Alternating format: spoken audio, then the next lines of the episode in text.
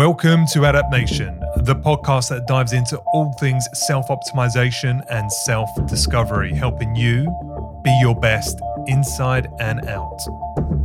I'm your host, Steve Katazi, and today you are in for a right treat as we have the marvelous Jacqueline Dunn on the mics for this episode. Look, it's easy to lose your mind or get into some pretty dark funks these days due to the craziness and life altering effect of the COVID 19 pandemic and global response. The thing is, as you get intimate with the data, science, and evidence, there's a good chance you'll start to grow cynical of the whole affair. That concern can turn to despair, especially as the majority of the public are willingly going along with this prolonged suppression of our civil liberties, and the government playbook seems to have no end in sight. Many people feel trapped and without power to direct their future. I know I have been feeling that way. Without like minded people to speak to, it can sometimes feel like you're Jack Nicholson from One Flew Over the Cuckoo's Nest.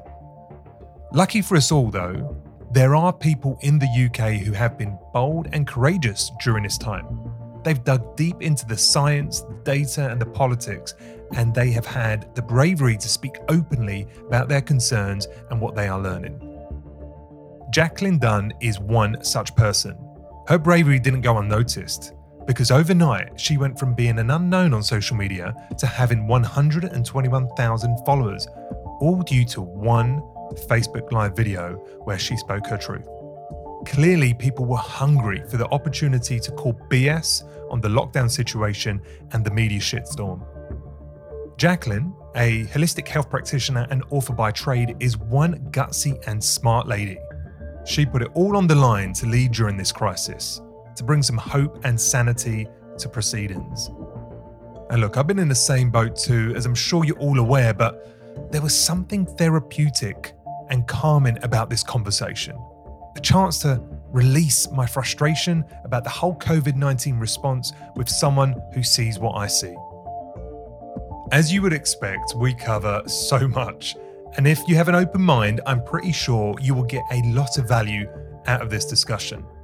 As always, you can check out the full show notes of this chat by clicking the link within the description of this episode. And if this discussion resonates with you, please help others find our show by leaving a five star rating or review in your podcast app or tagging us in a screenshot in Instagram, Facebook, or Twitter. Lastly, if you want to take your personal growth to the next level, check out the Be Your Best Self Optimization Journey, which is an online self improvement program like no other, letting you into the human code and helping you realize your full potential and to be your best. You can find more details and podcast listener discounts in the episode notes. Okay, without further delay, I hope you enjoy my deeply satisfying and therapeutic conversation with Jacqueline Dunn as we discuss COVID 19 truth seeking, the UK lockdown mess, and concerns with vaccines. Adapt Hey, Jacqueline, it is so good to have you on the show. Thank you so much for having me on. Oh, so excited to have this chat. Do you know what? I haven't known about you for very long, just a couple of months, but I'm so glad I found you. You know, you've brought you brought me hope in a relatively hopeless time. I'm quite an enthusiastic, positive individual, but I just felt that people were willingly walking off the side of a cliff over the last few months and your leadership. Um, and you know that I that's the messages, that's the kind of crux of the messages that I get, and that's what gives me the strength to carry on because as you can imagine, there's a little bit of negativity that goes on.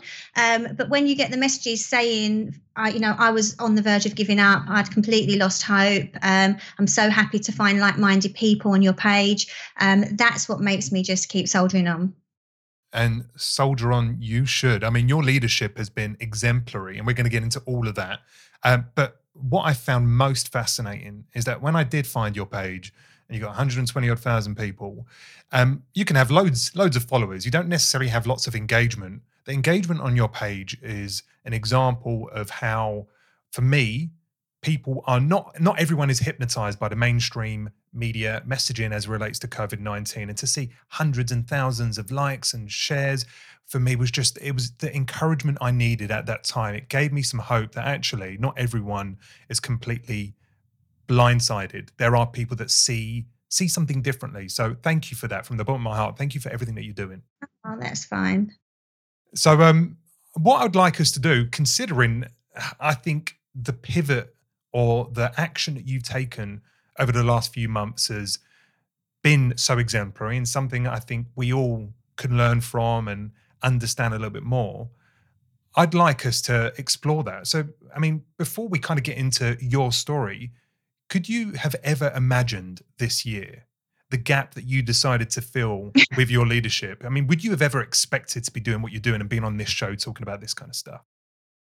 No, well, you know, before this whole situation, I was kind of doing this kind of stuff anyway, just without such a huge audience. So I was already talking about a little bit of corruption that goes on, mainly in the pharmaceutical industry, government. Um, I was already kind of spreading the word about free thinking and looking outside the box and questioning everything. Um, I'd done a couple of podcasts. I've been on Ben Coomber's podcast and um, I've written a book. Um, so I was kind of just getting my word out there slowly but surely, largely falling on deaf ears a lot of the time. Um, and I think it was a kind of perfect storm. Everything, the stars must have aligned the day that I decided to do my um, Facebook Live. Um, I do Facebook Lives all the time. I've got a business page, I've got a, a, group on Facebook, then I've got my personal page. I rarely do Facebook Lives on my personal page. Um, but because I was getting so annoyed with this situation, I thought, you know what? I think people need to hear this and I'm going to share it. Um, and I did, then took the dog for the walk come back and had half a million views. Oh my gosh. It was that quick. had messages from around the world and woke up the next day, a million views, next day, two million views. Um, and I hadn't even thought to check my followers. And it was only when um, somebody who uh, is a business coach that I've used before messaged me and said, Oh, amazing. I'm so pleased for you that finally people are listening to what you've got to say. Um, and 120,000 followers. And I was like, What? what, what was, where was you at prior to that video on a followers perspective? I didn't really. I probably had like a thousand um, because oh gosh. Um, I had um, on we had a business page on Facebook, which probably had a couple of thousand followers. We had our private group on Facebook, um, which again had a couple of thousand followers, um, and I had a couple of thousand on Instagram. Even though i would written a book that had been number one in, in its category on Amazon, um, and I'd really been plugging away at this for the best part of seven years, really, it just goes to show the power of social media. So, for all its faults, it's been incredible because it's been it's enabled me to get my message far and wide. That is amazing. Because I only found you a couple of months ago, I didn't know how stark the growth has been for you. So that has just been incredible. It's been overnight, but when, when people talk about, you know, oh, uh, overnight success, never ever underestimate what goes on behind the door, the closed doors of that person plugging away for years yeah, before that with nothing, and they just keep going. Um, and the reason that we keep going is because we believe in what we're doing and saying. So I didn't mind if one person was li- listening or a hundred thousand was listening listening, I was going to keep going because I believed in the message. So I'm I'm really glad I did. That's that that requires courage and strength in its own right to know that um, you say great things, but not often many people hear it. I mean, I mm. think most people in the space of trying to do something different, eh, you know, express their truth, you know, set up something that not many others are doing, or maybe they're walking into a, a, busy space. But that starting phase of a business can be really tiring and fatiguing when you you you have pride in what you do, but so few people get to hear it, see it, and engage with it. And I'm I'm just really happy for you that you've now got an audience to express you know your point of view and your truth. So let's get into that. Let's get into that a little bit before we kind of talk about you know walking into the into the fire pit, you know, into this hostile environment of extreme tribalism on the issue of COVID risk. let's maybe get the start the, the the conversation started a little bit more formally, just a little bit about you. So, five ten minutes. Give us a shortish scene set on your health journey and your career journey, and how it got you to this point. Okay, so um, I was an accountant about mm, 10, 15 years ago. Um, so yeah, 10 years ago as an accountant, and um, I'd done that for about 12 years. Um, didn't particularly like it. Never ever experienced a job, a day's job satisfaction in my life in accountancy. But you know what it's like. You just leave school and then you I started work because I didn't get into the uni that I wanted to. So I thought I'd just take a job. And before you know it, you're earning a bit more money. And then I'd done a few exams and I got qualified and I was earning a bit more. And I've got a mortgage and I've got kids. And you just push down this road and you're pushed down it for all the wrong reasons. And it was only um, when I went through a huge traumatic experience of losing my mum and dad in the same week oh um, that pushed me to completely change my life. So um, in uh, 2013, my um, mum, who had been ill for 10 years with chronic obstructive pulmonary disease, um, passed away at the age of 64. And that was on a Monday. And five days later, my dad, um, who uh, my mum and dad hadn't been together for 30 years, they'd been divorced. Um, he passed away from a heart attack and stroke at the age of 64. Both of them died from diet and lifestyle related conditions. Um, my mum had made some really poor choices in terms of smoking, not really looking after herself, never making herself a priority, as a lot of mums do, I must add. Um, and then my um, dad was a long distance lorry driver, sedentary, um, stopping at greasy spoon cafes for his lunch, and um, ended up having heart attacks and stroke.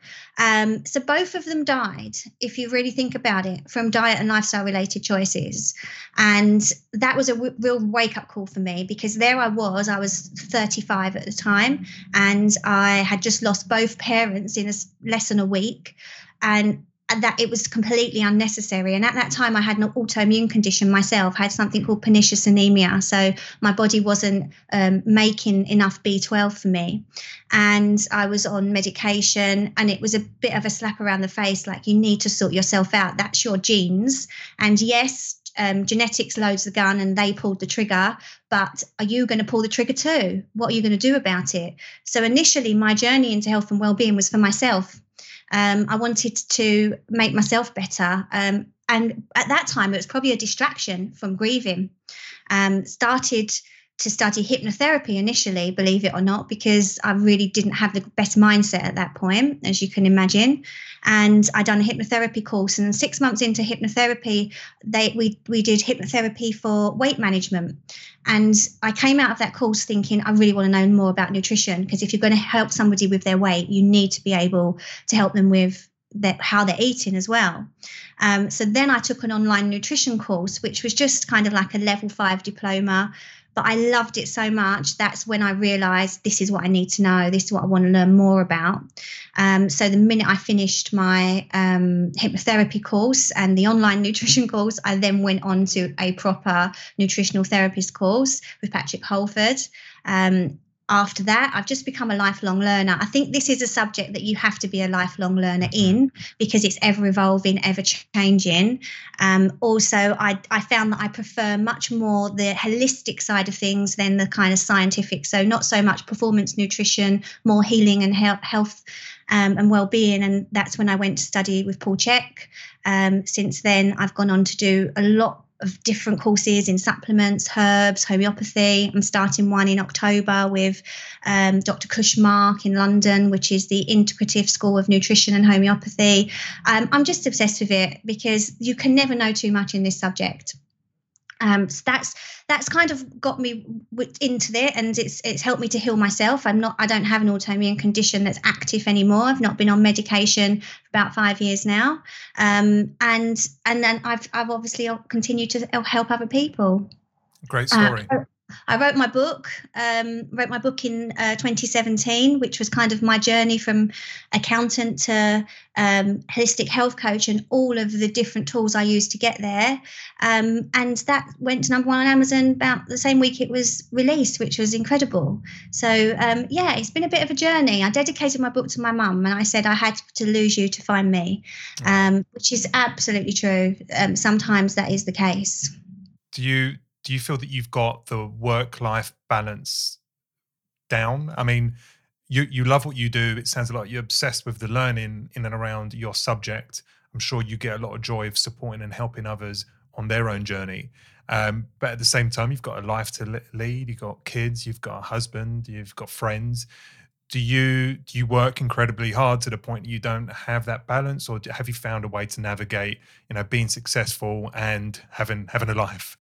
I'd be lying if I said to you, yeah, my work life balance is amazing. I've really got that down because it's hit and miss, to be honest. Um, and it just depends you know what's going on now with the the, the video the viral video um, eventually went to like 2.3 million views and i was having two 300 messages a day at one point so you can imagine that was incredibly stressful. I was still doing online video calls for clients the children i was homeschooling so my mm. children 9 and 12 um, and you're just tearing your hair out trying to please everyone and pleasing no one all at the same time.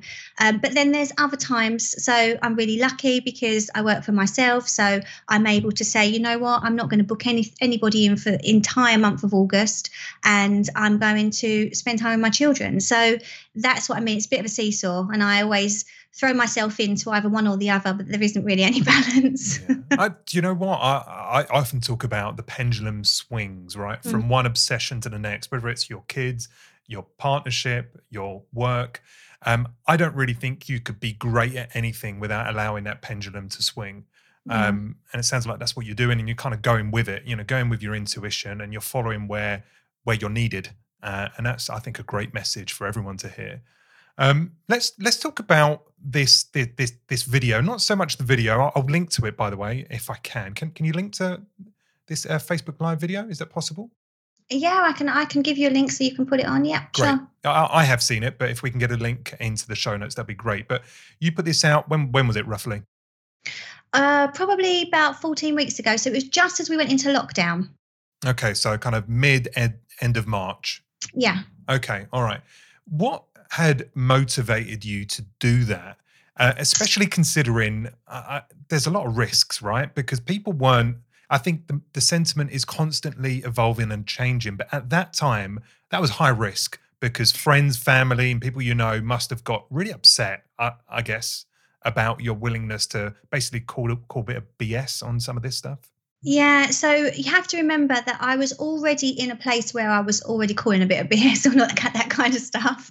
Um, I'd already questioned a lot of stuff.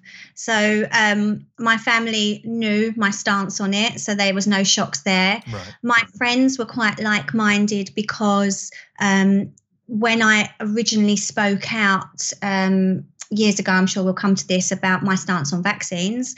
Um, I lost a lot of the friends that weren't like minded. Um, so I'd already kind of found my tribe in a way.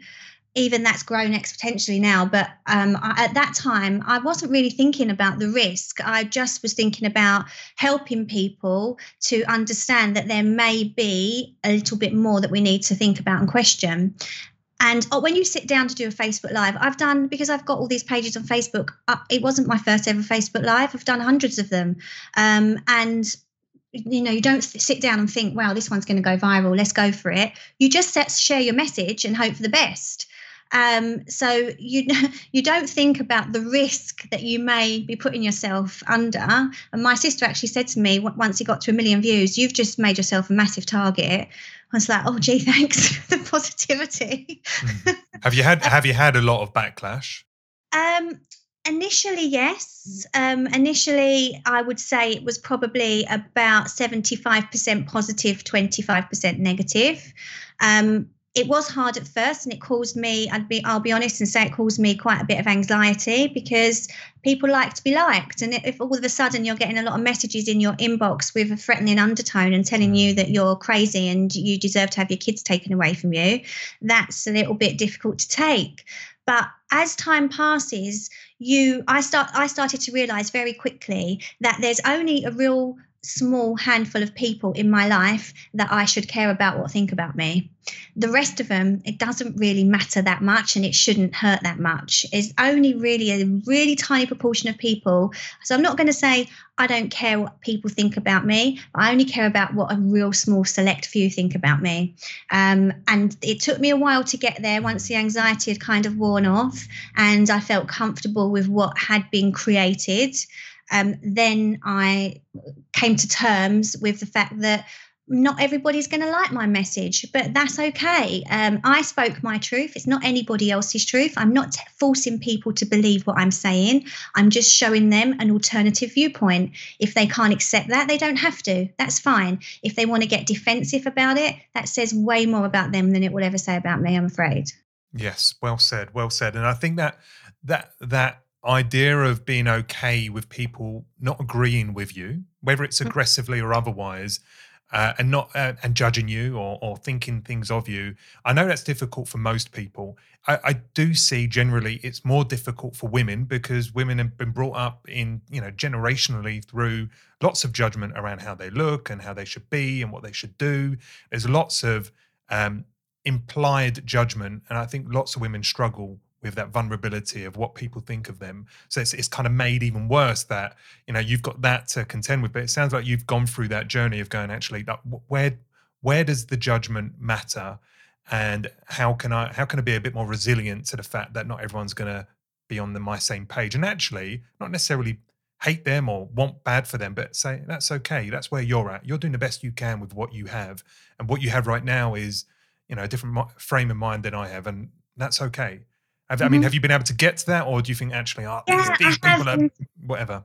I think that um, it's, it is a it is a strong realization to have, and it's not something that you st- you stick in. You you'll you'll dip in and out of that because it will always throw you when you get negativity, but you just get a little bit stronger and better at, at dealing with that. But it's just so crazy that we can't have different viewpoints without arguing. And I was speaking in my private group about this on Sunday, and I said to them, you know, you don't go to a restaurant and say to somebody, What are you ordering? Because I'm ordering chicken, and they say steak, and you say, Well, that's outrageous. You're not ordering the same as me. How dare you? I mean, it, I'm putting it in really simplistic terms, but it's that's what it is. Some people can do different things to you. They can think different things to you. You don't have to fall out over it. Um, you know, everybody's got their own map of the world. Um, and I do, I do feel like everything that's happened to me in my life, especially in the last 10 years, has kind of been training to get me through this time. um, you know, having the animosity that I've had around vaccinations and falling out with friends and having to explain to family my decisions, it kind of stood me in good stead for the things I've faced recently. And I've been much better at coping with it because I've got a lot of friends. Uh, uh, this is one of the other lovely things that's happened. I've made friends with a lot of people that are also in this kind of um, truth environment on, on social media. And um, we are on a WhatsApp group and we're always sharing, oh my God, I've got this troll this is happening. And um, they they struggle a little bit more than me. I am a little bit older so i wonder if that has something to do with it. But i also think it's because i've been going through this for a little bit longer and i've been got used to handling it. Yeah. I mean you're, you're so right. Tribalism right now is just it feels like it's at an all-time high um, oh, I, I was speaking to a guy called Dave Cottrell. It hasn't released yet; it'll be out shortly. But he um, he speaks about the shrinking middle ground. Uh, everyone wants it's, it's binary now, right? It's either you support mm. Brexit or you don't, right? That was quite binary, but everything else has been placed into a binary context. You either are in this camp or you're not in this camp. You're either vegan or you're not a vegan, and I'm going to blame and and shame you for your lack of wokeness. And I'm getting tired of it. I really am. That we can't have nuance. That you and I might agree with 70% of the things in in in in each of our own lives, but there'll be some stuff that we completely disagree on. But I shouldn't therefore dislike you. But I find that that's the context that we're being kind of fallen into, especially on social media, because it has to be so black and white. And also, divide and conquer has long been one of the top methods used to gain control. Um, so we're seeing a lot of that now. They're trying to, when I say they, I'm talking about establishments, mainstream media, government. They're trying to make this current situation very black and white. And there is nothing black and white about this current situation. There is so much grey area. Um, and that's what's creating the division. Yes, yes. Um, I know um, there are several people that talk about divide and rule, and you know mm-hmm. there perhaps been some motivations to support this level of animosity to people. We may touch on that in a little bit, but I, I want to just double click a little more. So you're clearly a bit of a black sheep, right? You know, there's no no two way to no two ways to put it with the vaccine stuff and you know the holistic stuff and the naturopathic stuff. It's definitely not mainstream, right? You're quite right. a contrarian to to put it politely. How how we what what what is it about you that makes you okay being different and therefore getting a lot of judgment? Uh, you know, she might she's a bit of a weirdo. Uh, do you know what I mean? There, there's so many alternative perspectives people will have of someone who is so non-mainstream in her think in her thinking. What is it about your personality that allows you to be a black sheep and be okay with that? Because I think that I'm supposed to be. So uh, I'll elaborate on that. When I was not of this thinking. So go back to the days of me being an accountant, working in the city, fitting in with all of the friends that I had at that point. I was extremely uncomfortable and I never felt like I had found my tribe. I felt like I could be alone in a room full of people. Um, and I always tried really hard to fit in. So I would do stuff to fit in you know that could be designer clothes designer shoes breast implants even. The i was i was desperately trying to fit in to something that clearly wasn't me. And it is absolutely exhausting trying to be somebody that you're not. Mm-hmm. so the minute that you have realizations that this is not you you are somebody else and honor that be who you are and your tribe will come. And they do it takes time but they do. That is what's so liberating and uplifting and the exhaustion completely evaporates. So although people say it must be tiring and it must no it's more tiring to try and be someone that you're not to try and fit in where you don't actually fit in to be a square peg in a round hole. No I, that that's harder for me because I've done I've tried it and I tried it for many years and it actually made me ill Oh, that, that that's beautiful. That's beautiful. I can see how it's tiring though, right? Because I'm I'm of a similar ilk, as in you know anyone who knows me knows I'm a uh, I just, I'm a questioner. I question everything. I've always done it, but I've done it more so in the last two or three years than ever before. And for people around me, it's tiring for them because nothing is up for grabs. Nothing is considered truth until we fully explored it. And like, oh, fuck off, Steve! just like, just let me be. Like, this is this is fine. I don't need to explore whether there's demons here or there's problems in this, or whether I need to look at myself, self work. You know, just just stop. Let's just talk about the weather.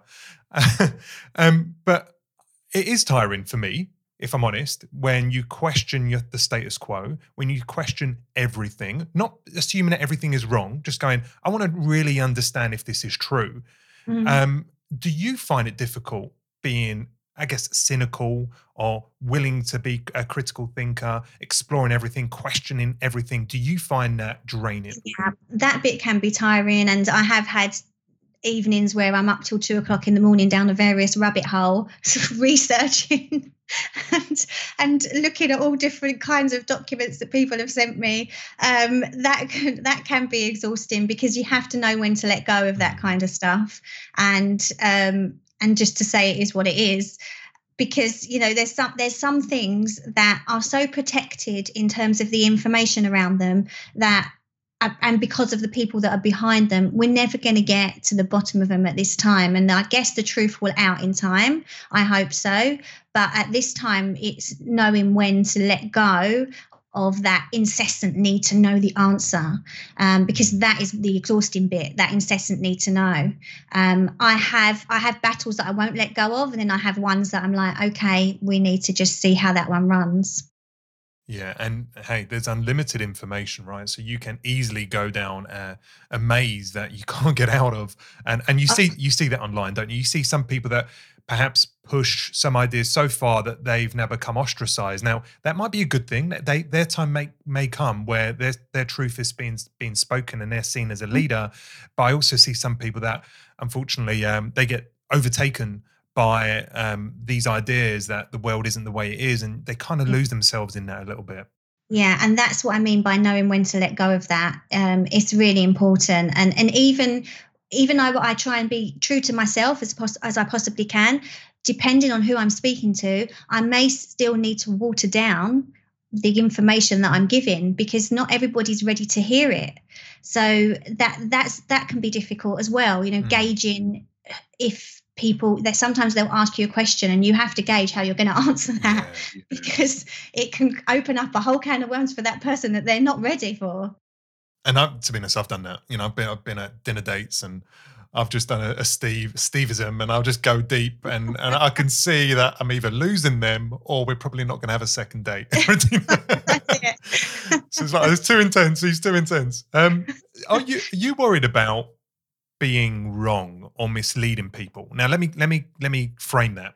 So you're um you're speaking out quite a lot at the moment. You're putting out a lot of posts. You're sharing other people's content. Um, you are, you know, you've got a tone for what you believe to be right around this COVID crisis right now. Mm-hmm. Um, do you worry about, yeah, being wrong and potentially causing more more harm than good in some of the things that you're saying? Does that ever kind of keep you up at night? Um, no, because I don't. I don't have enough of an ego to worry about being wrong. I just I share the information that resonates with me. A lot of the stuff that I share is factual based, so you know I'll share stats as you do. Um, so that you know that's that's just information that's there for people to see so that they see an alternative narrative to what's being shown in the mainstream. Um, and when people ask me for specific information so since the video i've had a hell of a lot of people approach me and ask me what do you think i should do with my my children? Should i get them vaccinated? Never would i say to somebody no you shouldn't because actually I'm informed choice and pro health. So if that would make me just as bad as a GP, if and i'm talking about the gps that don't give the information out very few and far between do um, if they if i was to just say yeah yeah you, you shouldn't do it and not provide the evidence that's a big problem because informed choice is about having all of that information and then making it from for yourself rather than being told what to do. So I would never tell people what to do. And even when, even though I'm against, say, for example, mask wearing, I'm giving the information as to why I'm against it. People can use that information as they as they wish. They can decide to take it and not wear a mask because they've read that, or they can decide to continue wearing a mask. It's entirely up to them. The key is never to give people instructions of what to do. Just give them the information so that they are able to make an informed choice. And that is really one of my core values in everything I do. So when I work with clients, for example, who are going through cancer, I would never say to them, even though I don't believe it in myself, don't have chemotherapy. I would say to them, these are all the other things that you could look at instead of or as well as uh, use it as a complementary or alternative because you, we need to have that informed choice and that's something that's not happening allopathically at the moment. We are just being told this is what we do and if you don't do that there's no other alternative. Mm. and that's really sad because as modalities we should be able to work together in unison.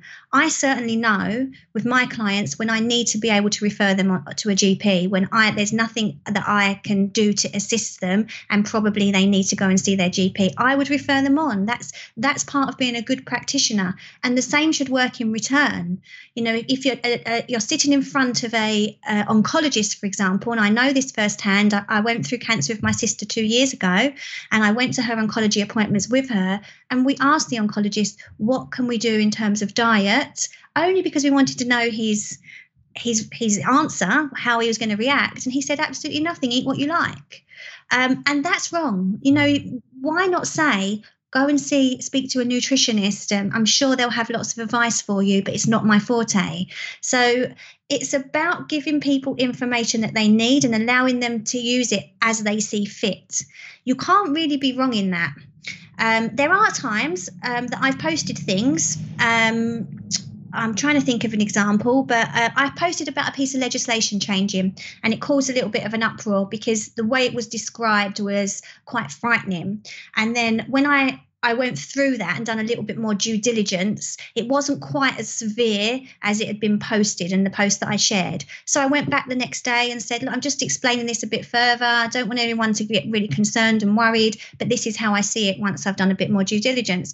It's okay to be wrong. That's fine. I haven't got an ego about being wrong. But what, what's not okay is withholding information from people that could possibly help that it could help them. I totally agree, and I think that that kind of um, perspective and that uh, theme of how you you construct your messaging is bang on.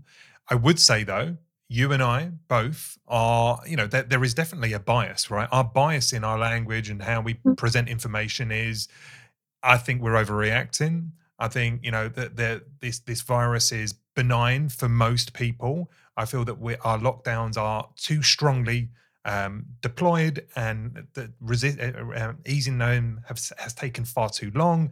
And there's lots of inappropriateness in how we're being managed and how we're being spoken to. So that's my bias, and I express that, try and express it logically and with factual information like you. But the the uh, alternate or the rebuttal would be, Steve, you're being inappropriate. One, you could be, you know, you're being unemotionally sympathetic to other people's frame of mind, number one. And number two, you could be allowing people to get comfortable when there is increasing, you know, existential risk. And it's all your fault for suggesting that Sweden have got it right, blah, blah, blah, blah. So I, I'm conscious that I'm have I have to pick a lane and that's mm-hmm. expressing itself in the content I'm sharing. And I could be wrong, but the consequences of being wrong could be catastrophic if I am wrong, as in if loads of people die as a result of you, me, and many others saying, hey, you know, perspective, then would I be okay with that? Now, I feel in my heart of hearts, I'm giving the truth. And and and that's based on science, data, epidemiology, the studying I've done, everything that I've heard from other people, you know, brilliant minds. That said, there is a risk, right? There is a risk that we could be reading this situation wrong. And I just wondered if that makes you feel, you know, any anxiety that, you know, you could be on the wrong side of this argument as relates yeah. to COVID. I, I, I think it's difficult for me to answer that because I wholeheartedly believe that we're not. And Um, and I also think that we need to give some balance as to what's being said in the mainstream. So, what's being said in the mainstream and the fear that it's creating is probably causing more psychological damage than the, f- physical damage that any virus could do. So we have a responsibility, knowing what we know, to offset that a little bit and to say, actually, let's look at the stats. And I'm not posting, and neither are you. Um, we're not saying there is no virus and go out and have fun and do what you want to do and don't wear a mask and touch and hug everybody even though that might be what we're doing, we're not telling people to, to, to do that. We're saying, look at these stats from the Office for National Statistics. Look at these stats from Public Health England. Look at these stats from the government websites. And we're showing how they contradict the mainstream narrative. So people start to get an idea how this could possibly be blown out of proportion giving that information then allows people to make an informed choice. And that's exactly what we all need to be able to do. In in this day and age in 2020 we should live in a world where we are allowed to make decisions about ourselves and our health rather than be than being forced upon us. And and unfortunately th- this tyrannical time has has made that happen. Things are being forced upon us about our health. And i actually think we're not even out of second gear in that one.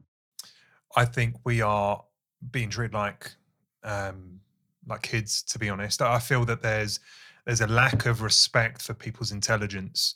Now i'm not saying everyone is super intelligent in the world but i do believe people are able to compute and engage with more complex subjects than the watered down dumbed down versions we are receiving through the messaging of government and mainstream. I think we give too little respect that people can engage with deeper content. It's just they're being conditioned for sound bites. They're being conditioned for clickbait. They're being conditioned for the messages they're receiving, and it's it's, it's saddening for me because I put out more long form content, these podcasts, the articles, my posts, because there's nuance, because it is complicated. But I respect and mm. trust the people that are going to receive it are able to compute the information I share, and I try and de-science it to some degree, but still offer um, the confidence that this is scientific. This isn't just you know me you know blowing off hot air so i i find it challenging but yeah you're, you're so right i think people being treated like kids uh, and what's more worrying is people are willing to be treated like kids that yep. can't think for themselves and that's shocking for me personally I, I think that the government have spent an incredible amount of time uh, kind of desensitizing us and dumbing us down. Um, and I've I've been saying this for a while, even before COVID. Um, you know, the distractions in terms of things like Love Island and Instagram and the, you know Snapchat and the filters, and we are being distracted to concentrate on things that are so unimportant, while all the really important stuff goes on out of our eyesight because we're too distracted with this other stuff. Um, and they've they've spent an incredible amount of time doing that conditioning us to that so that when this big stuff rolls around, we are in a place where we're not really paying that much attention or not wanting to know much more because we've got the distractions. Um, I mean, that really is where I've got my tinfoil hat on, I guess. I think you're right. I think you're right. We we are. You're totally right. We are distracted. Um, I've had a podcast with a guy called Nir Eyal who talks about in being indistractable, and he talks mm. about just how uh, how distracted we are with the various tools and services that we use today.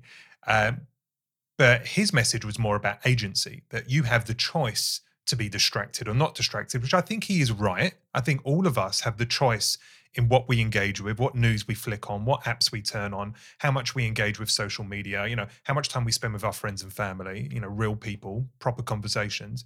So it is our choice. It's your choice, it's my choice. But at the same time, you know, our do- our dopamine needs, our kind of neuro- neurological needs, they're being met in these superficial ways and it's hard to break out of these addictions of you know easy information uh, and easy you know easy flicking through stuff. So I think you bang on, and it, it, takes away, I guess, the mental capacity in which to engage with more deeper subjects in a way which you and I are doing right now. So um, let's let's dig just a little bit deeper there. So let's talk about what you've learned about people during this time. So whether you want to talk about online, whether you want to talk about your friends, whether you, whether you want to talk about the government officials, whether you want to talk about leaders such as Simon Dolan, like what have you learned about people between March and July 2020? it's been an interesting learning experience, I must say.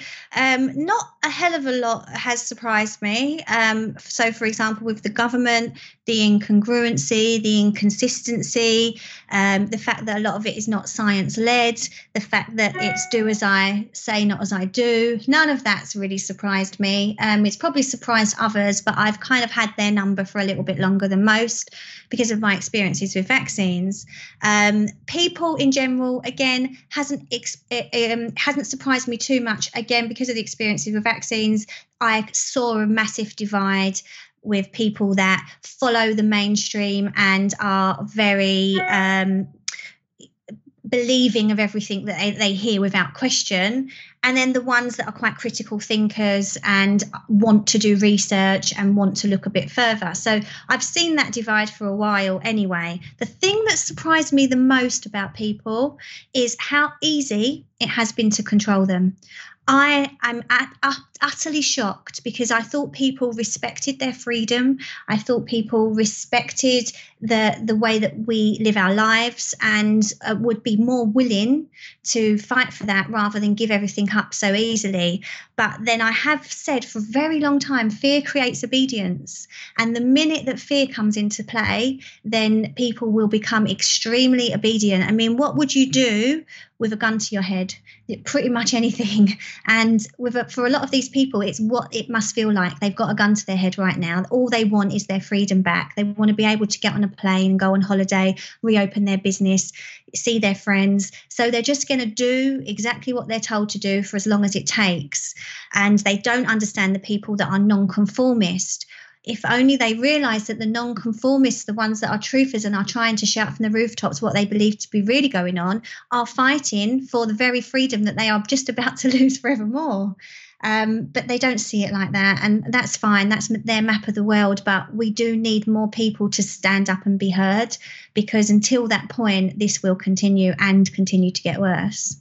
It's actually, I think, it's a masterclass, isn't it, in uh, control? Because oh. if if you take a look at what has happened, you know, from mid March, that ability to lock down the world billions of people, maybe not all people, but almost all people, within a flick of a switch, it is incredible. Like if you talk about, if you look through history, if you look through mm-hmm. civilization and the ability to control people, this has to rate as one of the greatest successes in ability to get everyone of all walks of life, creeds, color, you know, business acumen, uh, intelligence, socioeconomic status, it doesn't matter.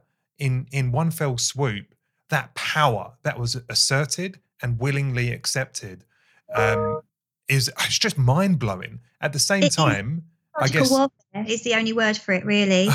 is psychological warfare where they persuade, change, and influence your mind through exactly what they want to push in terms of an agenda. It's manipulation. It's been used for centuries. We've only got to look at things like Operation Mockingbird. Um, it's been used for a very long time. It's old school, but this really has, you're right, been an absolute masterclass. They are so clever and they are always at least one step ahead. Um, so it's it's been interesting, and I understand why you've probably seen people put the hashtag get your popcorn mm-hmm. because yeah it does feel like that at times right what's going to happen next what are we going to tolerate next yeah I, I totally agree i think there's there's it, it's just it's mind-blowing to see the willingness but what I actually thought was was I guess the most deceitful, the most manipulative, was when I peered through some of the Sage documentation. I don't know if you've seen these, but um, it was kind of mid to end March. Uh, the Sage were putting out um, documents and having conversations with the UK government about the lack of adherence to the requests that were being made. And this was, I think, pre ultimate lockdown, so that you know some yeah. restrictions were being placed. And they said it's not working and you can see the minutes of this uh, of this meeting. It's Absolutely. not working. If you want to get greater control, you're going to have to do several things. Firstly, you're going to need to amplify the fear of the consequences of not following suit, and you're going to need to use mainstream media to do that. So amplify your message through mainstream. Two, ensure that there is shaming or some form of self policing. You're not going to be able to manage this unless everyone is effectively you know, snubbing everyone else out for not mm-hmm. following the rules. You're going to have to create a level of self-policing, um, and and thirdly, you you need there to be a sense of pride that if you do the right thing, you know, you've got a badge of honor that you're helping protect this country. And that was the whole kind of save the NHS thing. It was a masterclass in manipulation. And I'm not trying to be a conspiracy theorist, but the document was there. It's, it's plain to see. And then it followed followed through. It was it was absolutely the playbook they they they used over the coming two to three months. And that for me is sad. That's sad that that's the way you need to manage people, not through intelligence and logical debate and helping us understand there is a real risk and therefore we should comply. It's no, let me manipulate and influence you through these tactics. And and if this was as drastic and severe as they want us to believe it is, would they need to do that? Would they really need to do that? I don't think they would because we would be able to see the what's actually happening to people around us in terms of our loved ones and that it would be very real to us. We wouldn't need that kind of information being fed and exacerbated through the news. Um, we wouldn't need those manipulation tactics. We wouldn't need to be keep reminding of the death rates rather than the recovery rates because we would be experiencing it firsthand. And that's that's where the, the, government's motivations and tactics come into question hugely. Mm. Um, and I, I, said in, in the video that I did, I said, you know, uh, in fact, the title of the of the of the Facebook Live was "Why I Don't Trust Them," and and and they have proved time and time again all the different reasons why you shouldn't. It's it's actually it's not just the the government officials, right? So let's let's just you know let's let's offer some sympathy or so at least some compassion here for a second. Um, i know it's hard but to, to the guys in in charge. So if you think about and understand politics right it's all one existential risk right? You're trying to manage your political party and your career right? Your political career. Every misstep is an opportunity to get you out of government. And they've dedicated their whole lives to the points uh, and to the place they're at right now. And I'm not I'm not supporting that that should therefore change or manipulate your thinking as to what you do and what is right. But you have to understand that politics is about protect our party first. It really is because if we take the wrong step, we've got blood on our hands. What's the best thing we can do? The best thing we can do is be considered being considered as a, a party that are doing the right thing for the people. And if that means that we are quote unquote being seen as saviors of saving people's lives by by taking away their agency and their freedom, at least we won't have blood on our on our hands. I think there's no easy answer to someone in that position when you're seeing information from Italy and all around the world that there's issues. I'm not quite sure what I would have done when you saw Neil Ferguson's, you know, hugely overstated worst case scenario. But there are some consequences here to you as an individual and a party. And let's be clear, Boris Johnson would not have had free reign, even if he believed that his herd immunity approach initially was the right way. He's got people all around him which would be saying, you know that's suicide that is you know that's suicide of your career if you do that we're not going to let you do that mm-hmm. you're going to follow this playbook this is how it's going to go down so i guess that's just the alternative narrative which is they're kind of in in an impossible position and because they care for their career and their party more than they care for you and i as individuals i don't think they could have ever played it any other way no, I guess not. But you know, you, you mentioned Neil Ferguson and and his uh, ridiculous figures.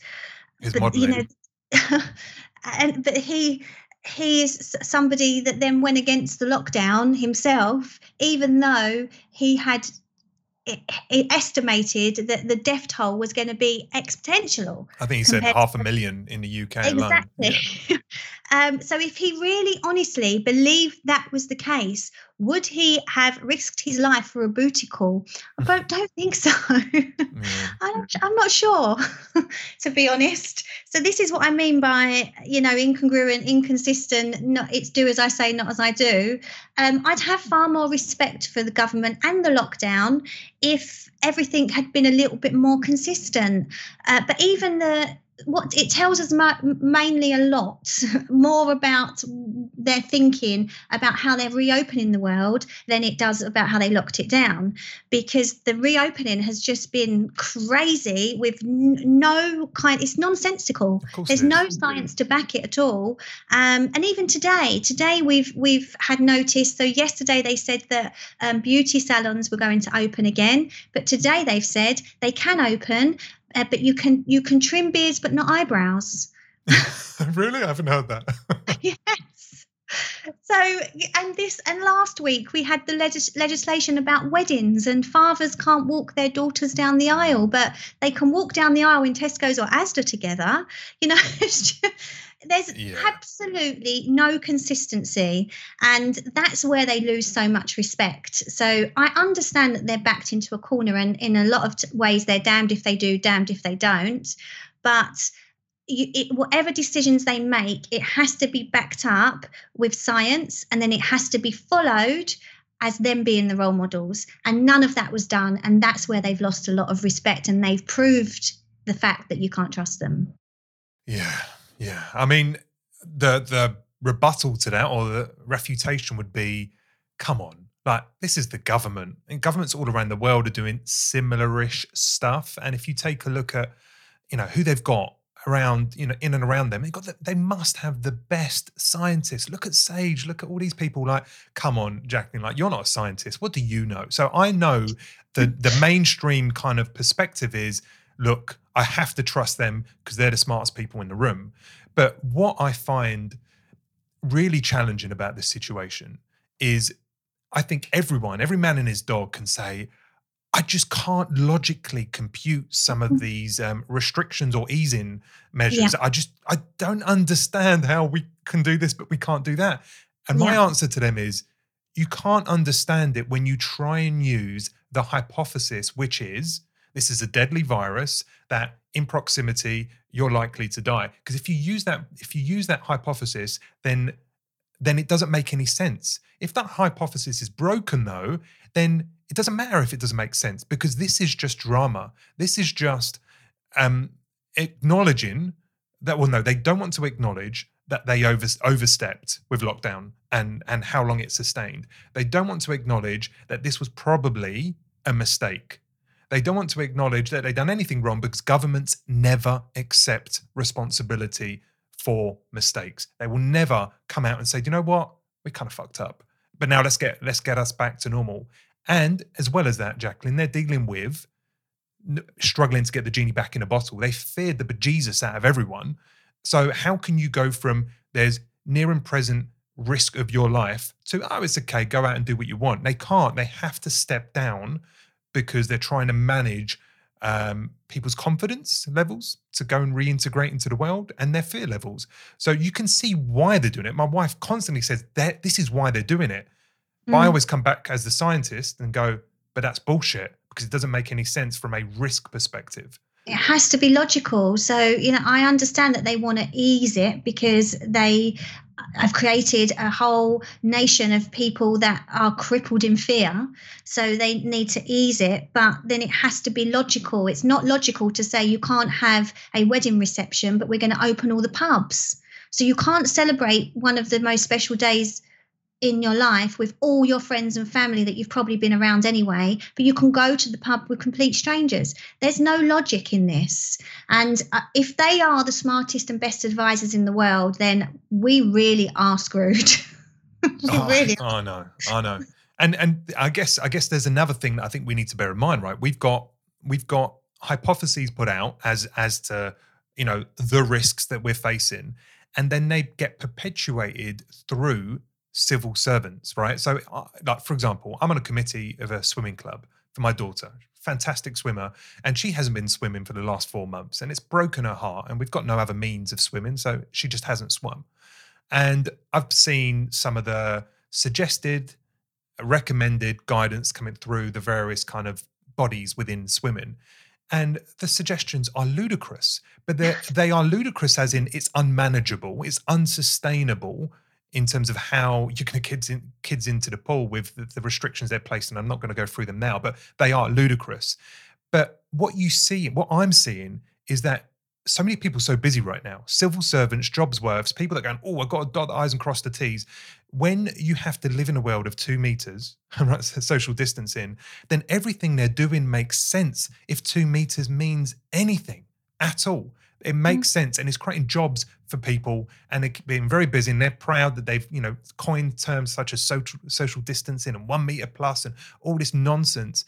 But I don't know, for me, if, if I was in one of those civil service jobs, I would not be proud of myself right now because you are basically peddling faulty science and you're trying to put it into recommendations and guidance as to how all these businesses and parts of our world should operate.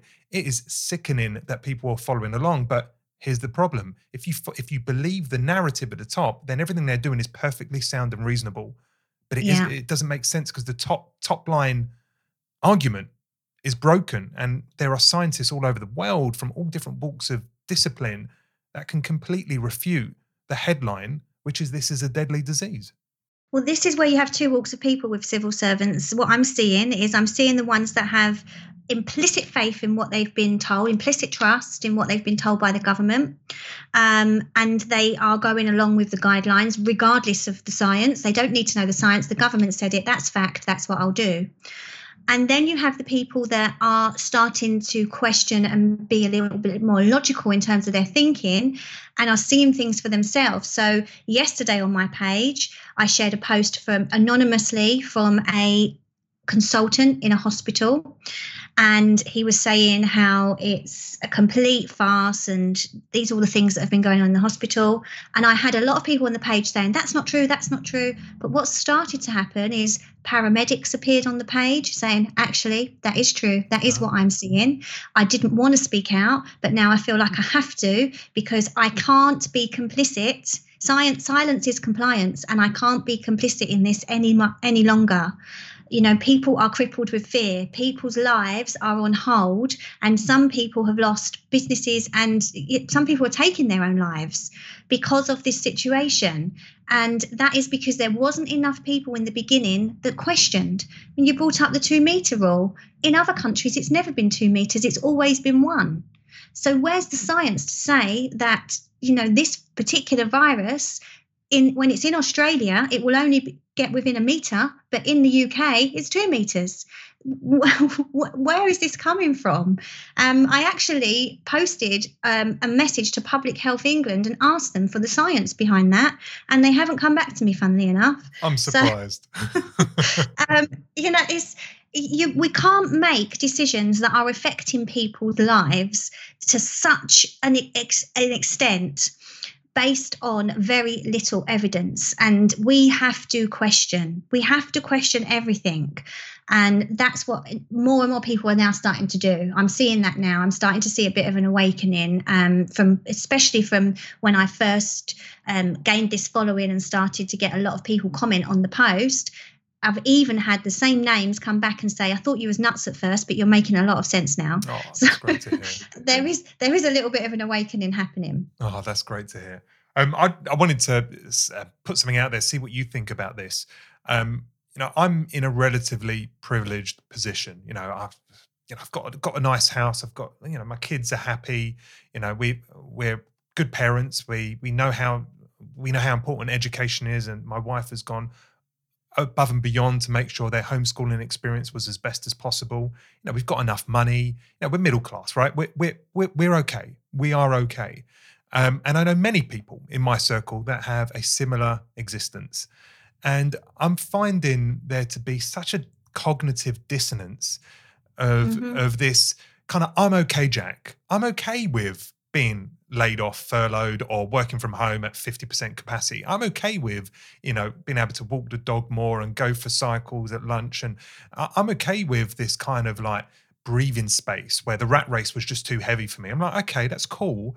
But I think what's missing in that is that you're not considering the people that are cooped up in houses which are too small, they don't have enough money, they don't know how they're going to make ends meet, they're perhaps in, you know, volatile relationships, they might not be good parents to those kids. Kids are getting fuck all education over the last 3 months. There's a lot there's a lot there's a lot of darkness mm. in this quarantine or kind of house arrest model that we've been living through for the last 3 months. And I just find that there's there's there's this implied compassion that everyone is feeling. But I think dig deep a little bit deeper, and it's all about self. It's all about self, and it's like I'm all right, Jack. And you know that's why I really respect Simon Dolan because um, Simon Dolan lives in Monaco. He's a multimillionaire. He didn't have to take the government to a judicial review. Um, in fact, when I've spoken to him, he has told me that it's going to cost him a million pounds personally, at least, um, the judicial fund that he, uh, the crowdfunding, the crowd justice page, was only suggested to be set up by his barrister, Francis Hoare, who suggested it just to see what the public support would be like. Was it so he was or something like that came through? Himself. Sorry, about a quarter of a mil have been has been donated so far, something like that. Yeah, absolutely, yeah. Um, so yeah, they've just let that roll. He doesn't need it, and the lockdown, of course, wasn't in, in affecting him to the extent that it will affect other people that may be in homes where there is domestic violence, domestic abuse going on, uh, poverty, lack of food. Um, they're cooped up in a flat. They've got no access to outside environment all of those kind of things are not going to affect multimillionaire Simon Dolan, but he still went ahead and done that.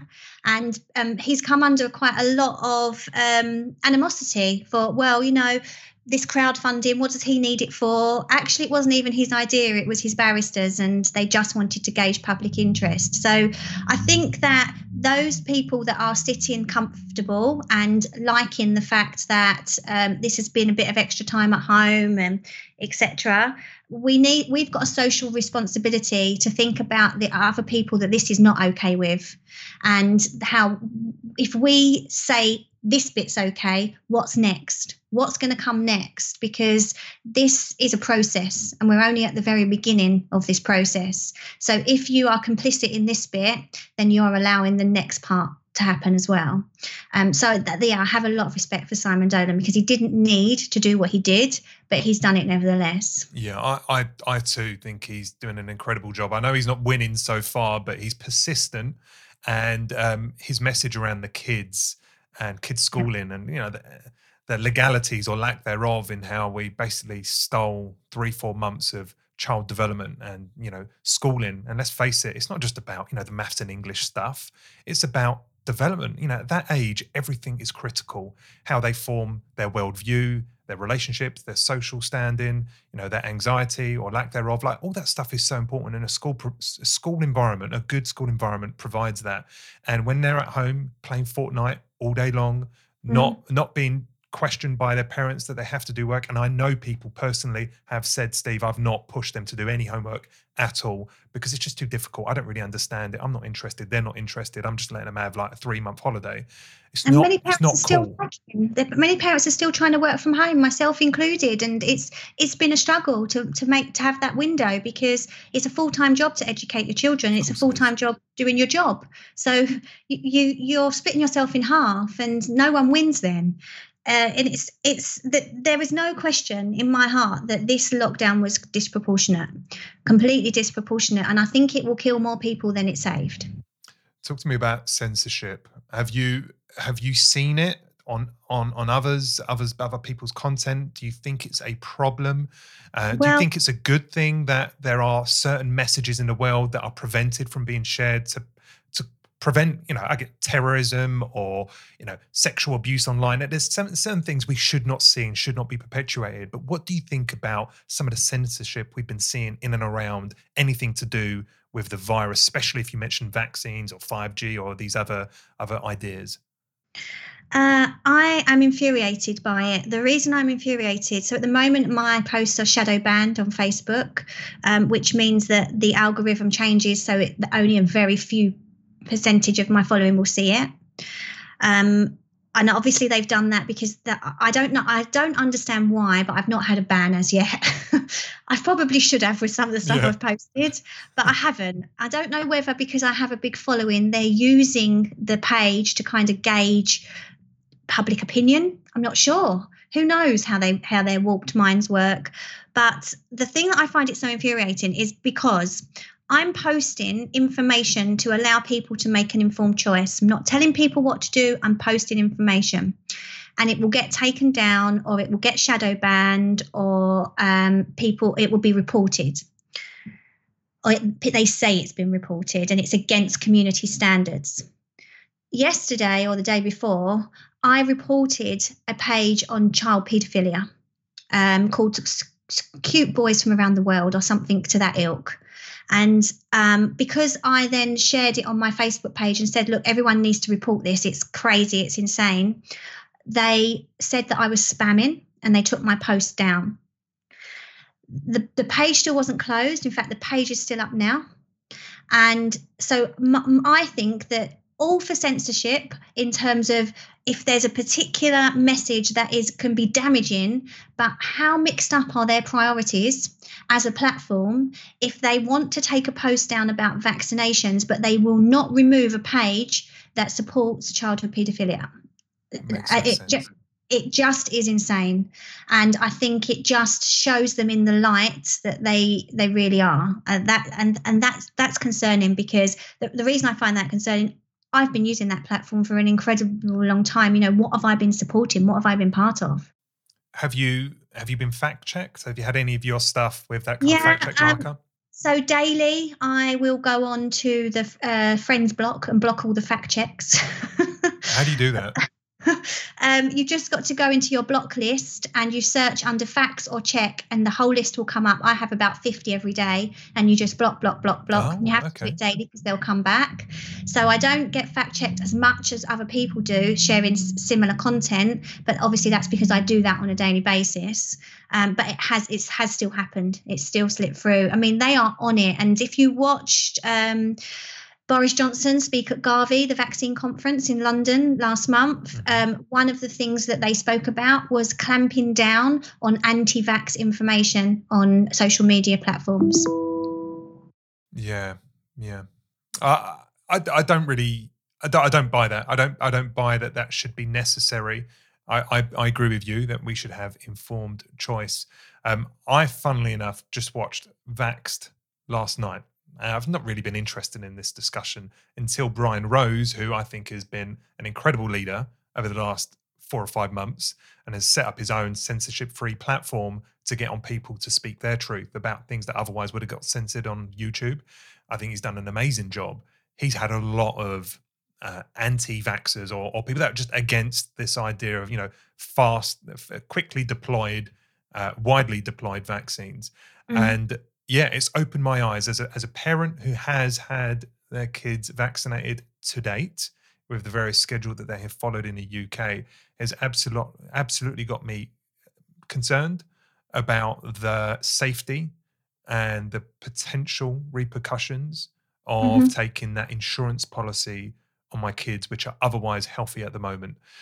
Before we get and close on vaccines, and this is our segue into it, Jacqueline, what are your ideas related to the COVID crisis? So we've spoken about opinions and what's happening and you know all that kind of stuff, but what do you believe um, is going on here? What do you think that uh, the virus risk really is? Do you think that the government response is matching that risk? What do you think about the data? You know, what do you think about uh, maybe the the higher level motivations at play? Just give me your narrative. If you had to say, right, here's a minute or two to describe what I think is going on, what's going on in your head at the moment? The key facts really are the on the 19th of March, it was made no longer a, a high consequence infectious disease, which was before we went into lockdown um, on the government website. So that brings about a whole heap of questions.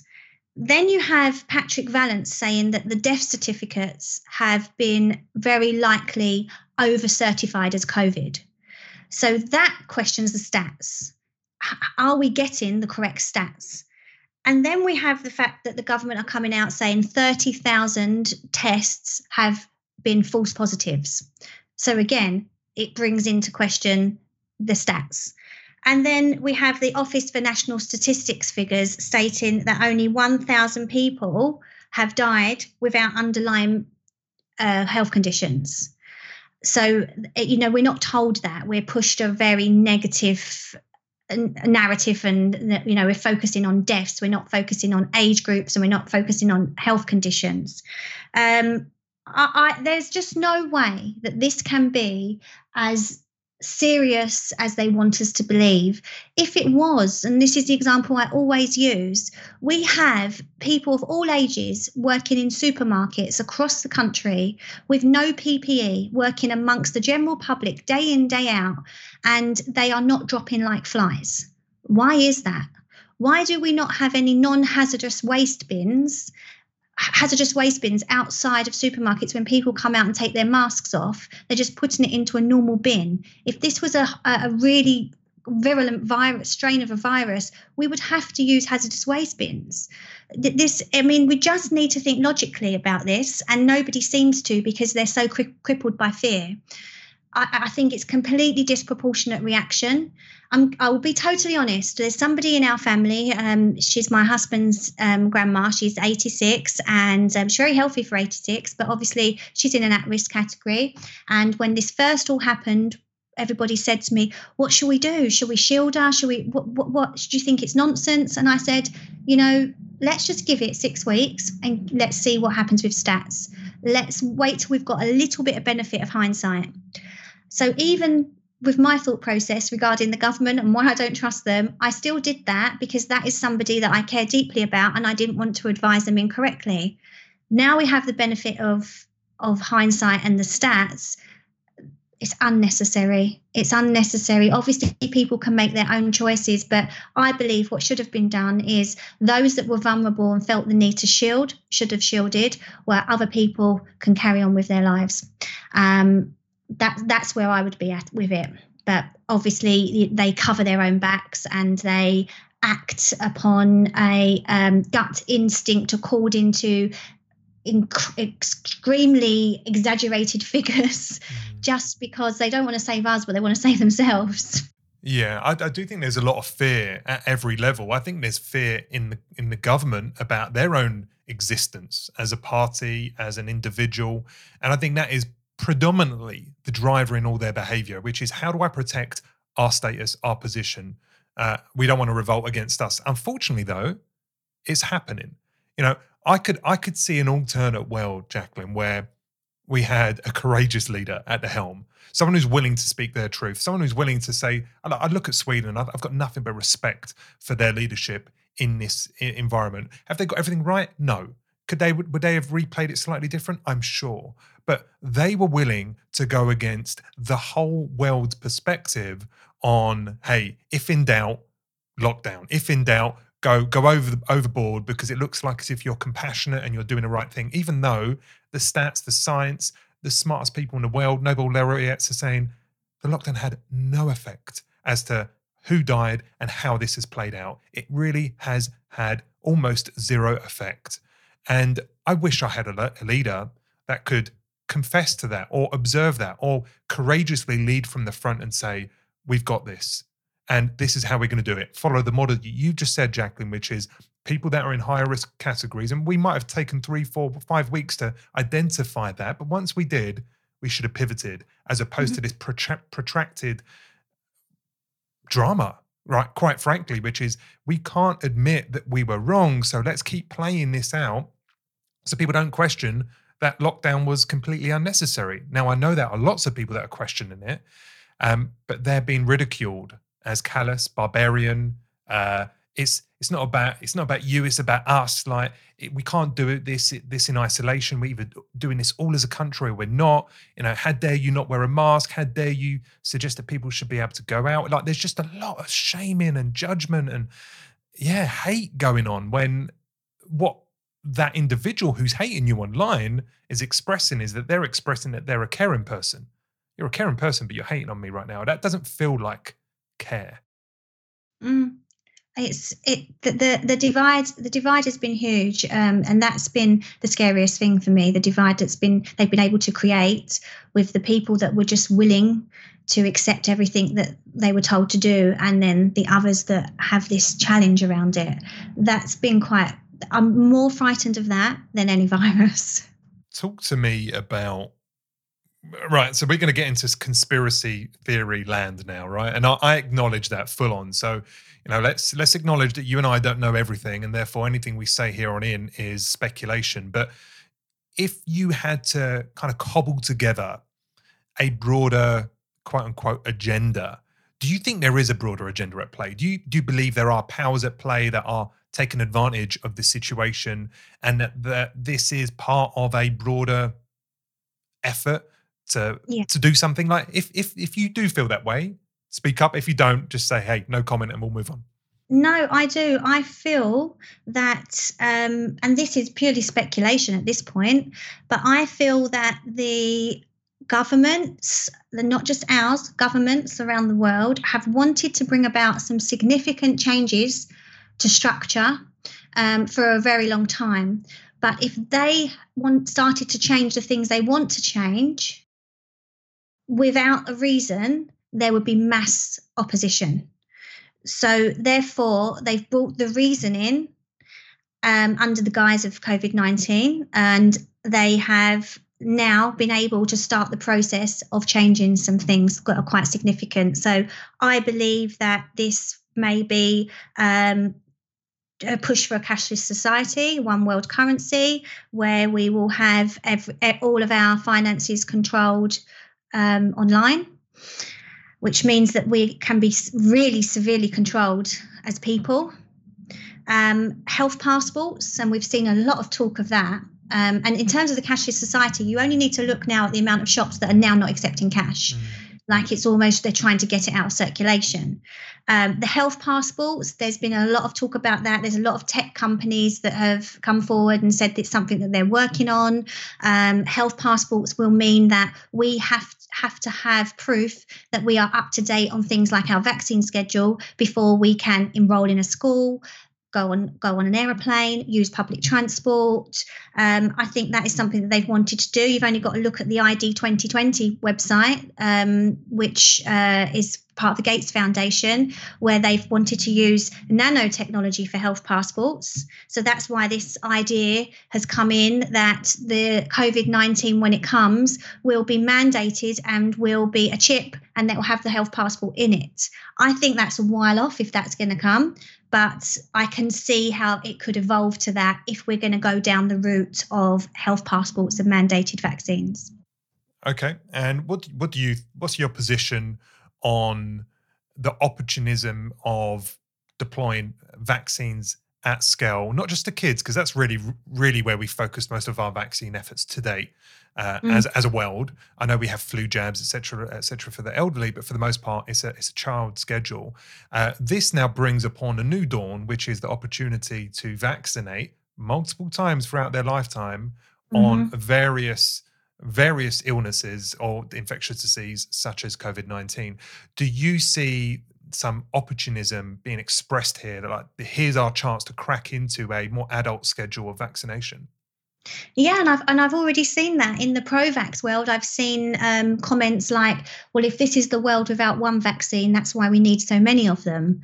Um, and in in my opinion, this is the world with many vaccines because if you look at the stats in terms of who this is affecting, who it's affecting most is people with underlying medical conditions. What do vaccines do? They overstimulate an immune system. So that's where underlying medical conditions can come from. So perhaps there wouldn't be so many people with underlying medical conditions if there wasn't such a vast vaccine schedule that has quadrupled in the last 20 years. So uh, it is a massive opportunity for them. I think it's it, they've created the perfect storm to start pushing forward with this. Um, and I have shared a lot of uh, this is this is not just my opinion. I've shared lots of. Um, links and spreadsheets from web various websites government websites where they've had um, lots of huge meetings about how they're going to really push on with this um, and shared the notes to these meetings and the minutes and that is definitely how it's going with health passports. They even talk about managing um, anti-vax um, opposition online. So um, yeah the, this has been a long time coming yeah, I mean, I, I do find this whole vaccine world a world that I've not dipped into at all. You know, we've we've we've even vaccinated our kids or uh, both of them, yeah, both of them with chickenpox a couple of years ago, and we thought we were doing the right thing. You know, mm-hmm. and I think everyone who vaccinates their kids, they believe they're doing the right thing. Of now, if, if I'm if I'm honest, you know, my kids are vibrant, they're healthy. You know, they're not expressing, you know, the you know autism. You know, one of my daughters has some social anxiety They've got a couple of little issues, but not, nothing much. They're healthy, vibrant kids. We look after them. We do the best we can with nutrition and lifestyle. Um, so I don't know. And here's here's the problem with vaccines: you just don't know. You don't know mm. if your kid is less smart than the rest of their class because they're less smart, or are, have they had four or five points knocked off of their IQ, perhaps because of some decisions you made early on in their development? You you don't know, and it's definitely opened my eyes up to I guess the lack of double blind testing and yeah. the lack of liability. And those two things scare the hell out of me because I won't, I won't touch uh, allopathic medicine generally. I don't take paracetamol. I don't take par- uh, ibuprofen. I don't want to take antibiotics. I don't want to take anything unless you know it's critical care. It's acute. My my legs hanging off, and there's yeah. there's a means to you know, save me or uh, you know take the dull the pain. But for the most part, I'm not relying on medicine. Yet that medicine has gone through a billion dollar you know program of proper testing, proper data analysis, um, you know, and a, a, a war fund for uh, injury claims, etc. But it's gone through a massive process to be proved FDA approved and be willing to be put out into the marketplace.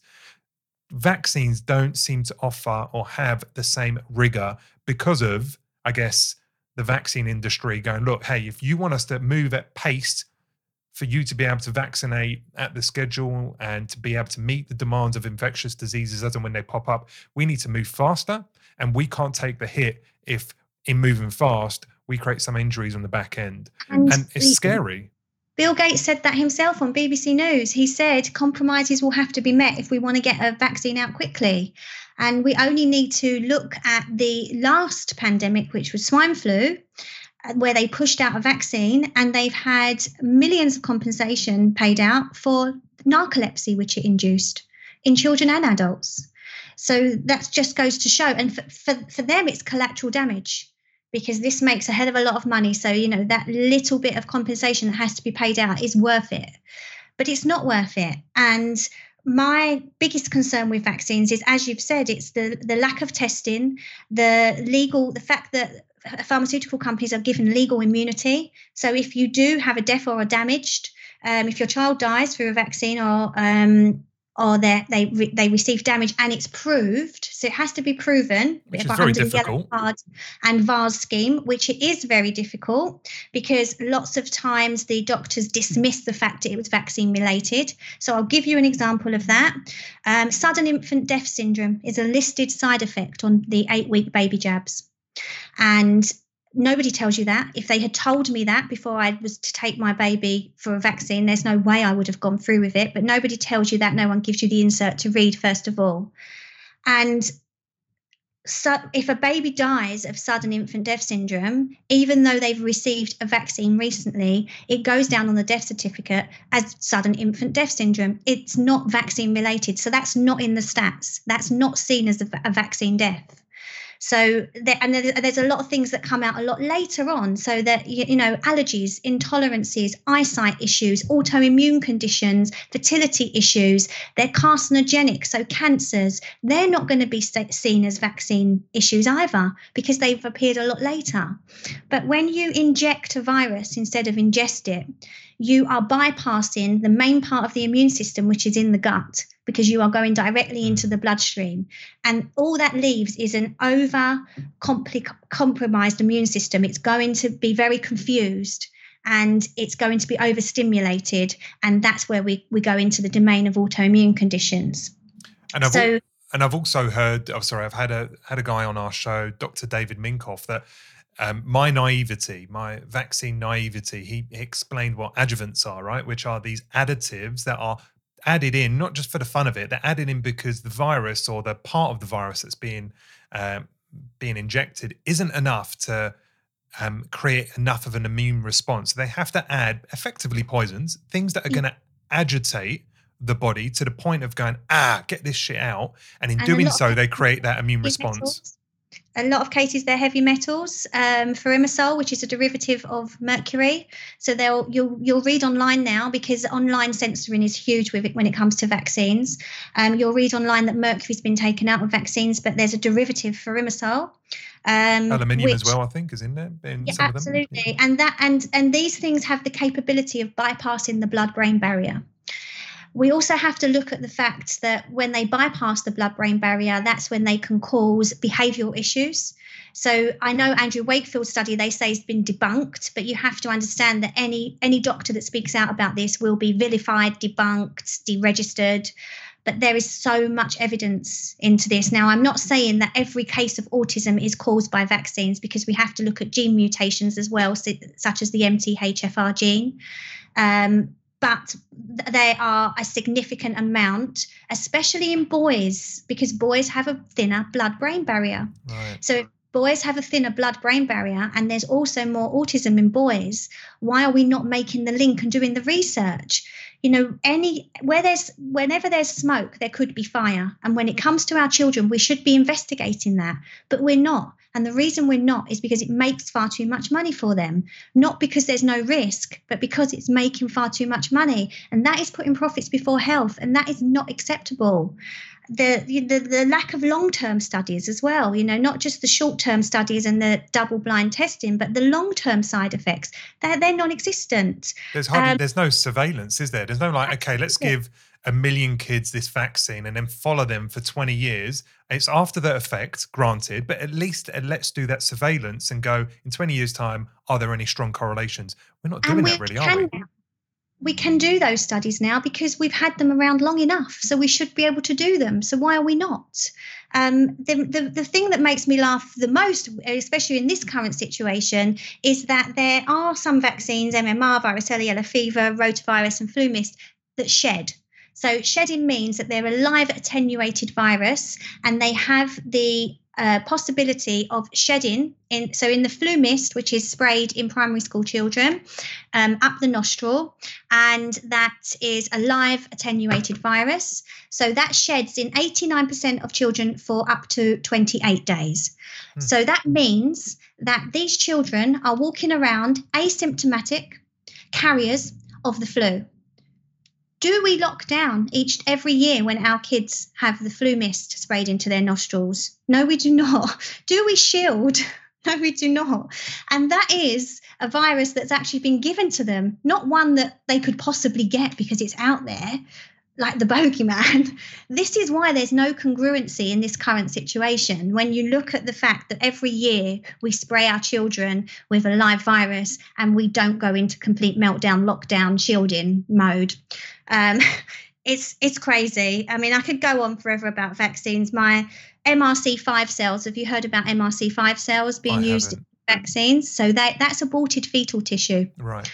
Um, so that's that's tissue from from abortions that's used in vaccines that are being injected into our children with no next to no research, very very minimal research into the effects of human health, and because it's a recent addition, the long term effects of human health as well. There's just there's so much. It's it's it's frightening, and it's something that I've researched consistently for ten years. Uh, and I was like you, I took absolutely no judgment at all. I took my um, now 12 year old to um, have her first set of baby jabs, and within 20 minutes, she had a fit. And that's the day I started researching. Mm. And I haven't really stopped since, to tell you the truth. It's been something that I constantly am looking at. New research comes out, new studies. Um, not very often that the studies are coming out that are um, completely unbiased. They're usually done by some kind of pharmaceutical agency, um, which is really disappointing. Um, it's it's What, it's what about just, your what about your yeah without going into much detail if you if you look at both your you've got two daughters right yes yes Uh, I have. the second daughter I guess hasn't had any vaccinations. No, she's at all vaccine free. and is she doing all right She is way healthier um, in terms of. So my youngest it, um, is completely vaccine free. The only thing that she had was vitamin K at birth, which I didn't even realise was a vaccination at that time. I believed it was a vitamin. Oh Uh, but I had her three years after, so I was still quite early on into my research. Um, so she had that, but other than that, nothing. She has a very strong immune system. If she gets something, she gets over it very, very quickly. Whereas my eldest doesn't. She's recently had glandular fever. She had that at Christmas. Um, she's always got reoccurring tonsillitis.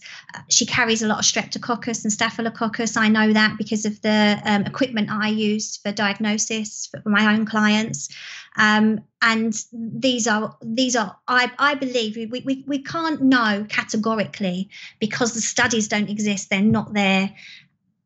But who's to say that this is not linked to the fact that she was vaccinated and had such a severe toxic reaction to it? The other thing is she has quite a strong dairy allergy which is very very common in children. Um, especially now we have such a heavy vaccine schedule.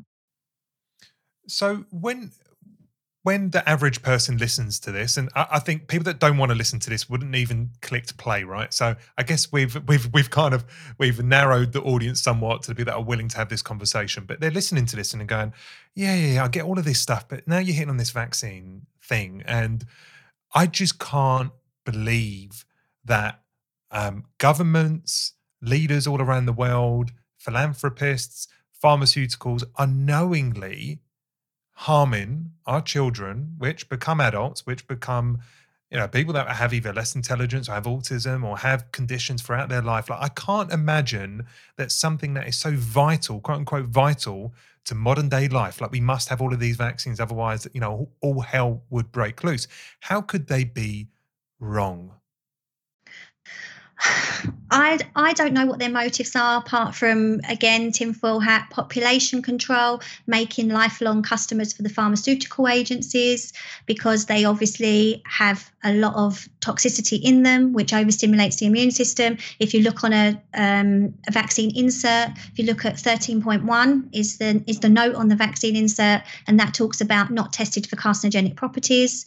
So who knows um, what their long term goal is with this under testing? Maybe it's just about making profits and they don't really care about the the side effects and they just see it as collateral damage. Um, I can't answer because I don't think like that. Um, but what I do know is that when I started my research, the one of the very first books I read was by Dr. Susan Humphries, and it was called Dissolving Illusions. And what she talks about is diseases like polio and measles, um, how they actually were on the, the decline way before the vaccine came out for them and that when you speak to people and say well we wouldn't have got rid of diseases like polio if it wasn't for vaccines actually that's not the case. And her book is amazing because it documents and gives so much reference to the information that she's found out that can prove that. So if anybody's on the fence with this it is an amazing book to start with to really open your eyes to um, how this has been um, driven as a profit making industry as opposed to uh, virology and hoping to eradicate infectious diseases. I don't actually believe that the vaccine industry has ever been about that. Do you think there are any vaccines that are tried and true and are, staples that we should go? Do you know what? If I get tetanus, I need I need a tetanus vaccine. If you know, I, I, I, don't I know so little about vaccines. I don't know which ones there are. But do you think there are some ones which are um, you're more trustworthy, proven, and you know should not be met with so much caution. In this current vaccine schedule, there are no, in my opinion, after 10 years of research, safe and effective vaccines. None. And some of them are far worse than others. So the ones that I would put on in, in that category would be the HPV, um, which is Gardasil, and um, uh, the FluMist, the flu, the flu, flu spray that we give to children you would say they're they're not safe. They are the worst too, in my opinion. Two. But there there are there are none that are safe and effective because the studies are lacking. The um, the reporting of, of death and damages is lacking. The um, the list of ingredients, the toxicity, the MRC5 cells, the lack of studies around that. Um, the the question, the fact that the fact that they're given legal immunity. You know these these organizations that are producing these vaccines, these big companies, have been given legal immunity. So if you do have any damages, it's not the it's not the company that pays out; it's the government. The government have a, a, vac, a vaccine damage compensation fund. Is that, that they is pay that out. true in the UK as well? I know that's true in yes, the US. Absolutely. Is it same over here as well? yep same in the UK. Right. So let's just put a spin on that. And you know you're just about to have your first baby and you want to give it absolutely the world. And you go into Mothercare and you say right give me the best car seat. And they say this is the car seat that everybody has. Everybody has this because they believe it keeps the baby the safest. Just need to tell you though that if you do have an accident in this car seat that the company that makes it's got legal immunity and you can't sue them. Hmm. are you going to put your baby in that car seat still? You wouldn't you would look for an alternative. Yeah. So yeah. we we need to be given this information to make again an informed choice. And this is my biggest bugbear about medicine. We are just told that's the vaccine schedule, these are the days to turn up, and off you go. We're not given the information. Some doctors, if you ask for it, they might give you a little bit of information, but it's not much. It's definitely not about legal immunity and SIDS, sudden infant death syndrome, being on the insert. You know, these are facts that we need to know. We need figures, we need facts, we need we need research, we need testing, we need long-term studies and none of that exists. It's, to me there's too many red flags. And until they start looking at this stuff then i will i will never allow vaccines to come anywhere near myself or my children. And i've educated them enough so that they will be saying no to them too because i don't know if you know but the hpv jab is now given to children in year eight and at that age the gillick competency law comes into play so gillick competency law means the child is of an age where they can overrule parental consent oh. So, therefore, they go into school. You've said, No, I don't consent to the vaccine. They show the children a video of a young girl dying of cervical cancer, and then they ask them if they want to have the vaccine. And they, if they say yes, the parental consent doesn't matter because of the Gillick competency law. It's, it's astounding. It really is. Wow, you've you've blown my mind with with this stuff. Thank you so much for today. It's been a really lovely conversation. I, I, look, it's just great to speak to like-minded individuals. Not because I want to be in an echo chamber, but I enjoy having conversations that people are critical thinkers, looking at things differently. Um, before we just completely wrap up, I just want to make sure that you feel that you've had an appropriate platform to say the things that you were hoping to say. Have we covered everything, or is there any kind of? No, absolutely, and and thank you because it's a con. This, some of the stuff I talk about is controversial. Most people want to steer away from it. So I'm really, really pleased that you invited me on and you've given me a voice to be able to speak about this stuff. Thank you. you're you're more than welcome. Let people know where they can connect with you online, follow you, and check out your offerings because I know you have you have a book and you have some other bits and pieces. Do you just want to do your little plug? Uh, yeah, thank you. So um, I'm on mindandbodydetox.co.uk, um, Jacqueline Dunn on Facebook. I am Jacqueline Dunn on Instagram, and my book is Mind Body Miracle, and that's available on Amazon. Beautiful, beautiful. And is there any anything coming up during the course of this year uh, that you are planning? I know lockdown has thrown everything out of sorts, but is there any kind of plans that people should be aware of in terms of next big milestones that you're hoping to be able to let the world know about? The next big milestone is the next book, which is actually called Killing Me Softly. It's going to be all the things that we do to our children out of love, but it's actually harming them. Okay, cool. And you're you're just working through trying to get publishers to support that and get it out into the yeah, world? Yeah, so I've, um, I've got a literary agent at the moment who is, again, because it's a very controversial subject, there aren't many publishers that are keen to publish that one, but she's I guess the following has helped. So thank you if you follow me because you might help me get this published and get this information out there. And uh, obviously, there will be a huge chapter on vaccines in that book. Got it. Great. Well, listen, thank you so much for today. Keep doing what you're doing, leading from the front, you know, being a critical thinker, opening people's eyes, not um, pushing your own positions in terms of actions on people, but giving people an opportunity to have informed uh, decisions and just have that nuance, that nuance that people don't get to see. You, you're doing absolutely great work. You're also a platform for other individuals that want to get their voice out. So thank you for supporting us over the last couple of months too, because that has helped us reach more people keep doing what you're doing. Uh, this will come out very shortly, and hopefully, we can keep in touch. Thank you, Steve. Thanks a lot. Take care.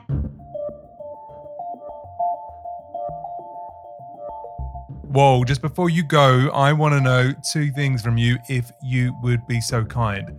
Firstly, how did you find the episode? Was it insightful? Was it practical? Has it got you thinking about things differently? If so, do us a huge favor, please, and write us up a quick review in your podcast app, whether it be on Apple or Google, Spotify, Stitcher, or any other podcast platform. And secondly, have you checked out the Be Your Best journey yet? If you haven't, that's cool, but go to adaptnation.io or click the link within the show notes and just take a look around. See how we put together the messaging as to the value of this online course and program. And if you've got any thoughts, I'd love to hear them. And if you're interested about it, then hey, there's no time like the present. Get involved. It's 100 days of personal growth and self development. I am sure you're going to get a lot of value from it. Anyway, until next time, I'll let you crack on and be your best.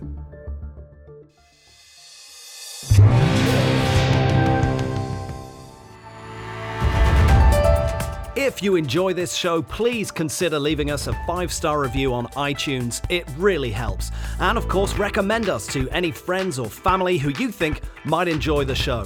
Feel free to get in touch with us via our website, adaptnation.io, or your favorite social media channel. This has been Adapt Nation. Till next time, thanks for listening.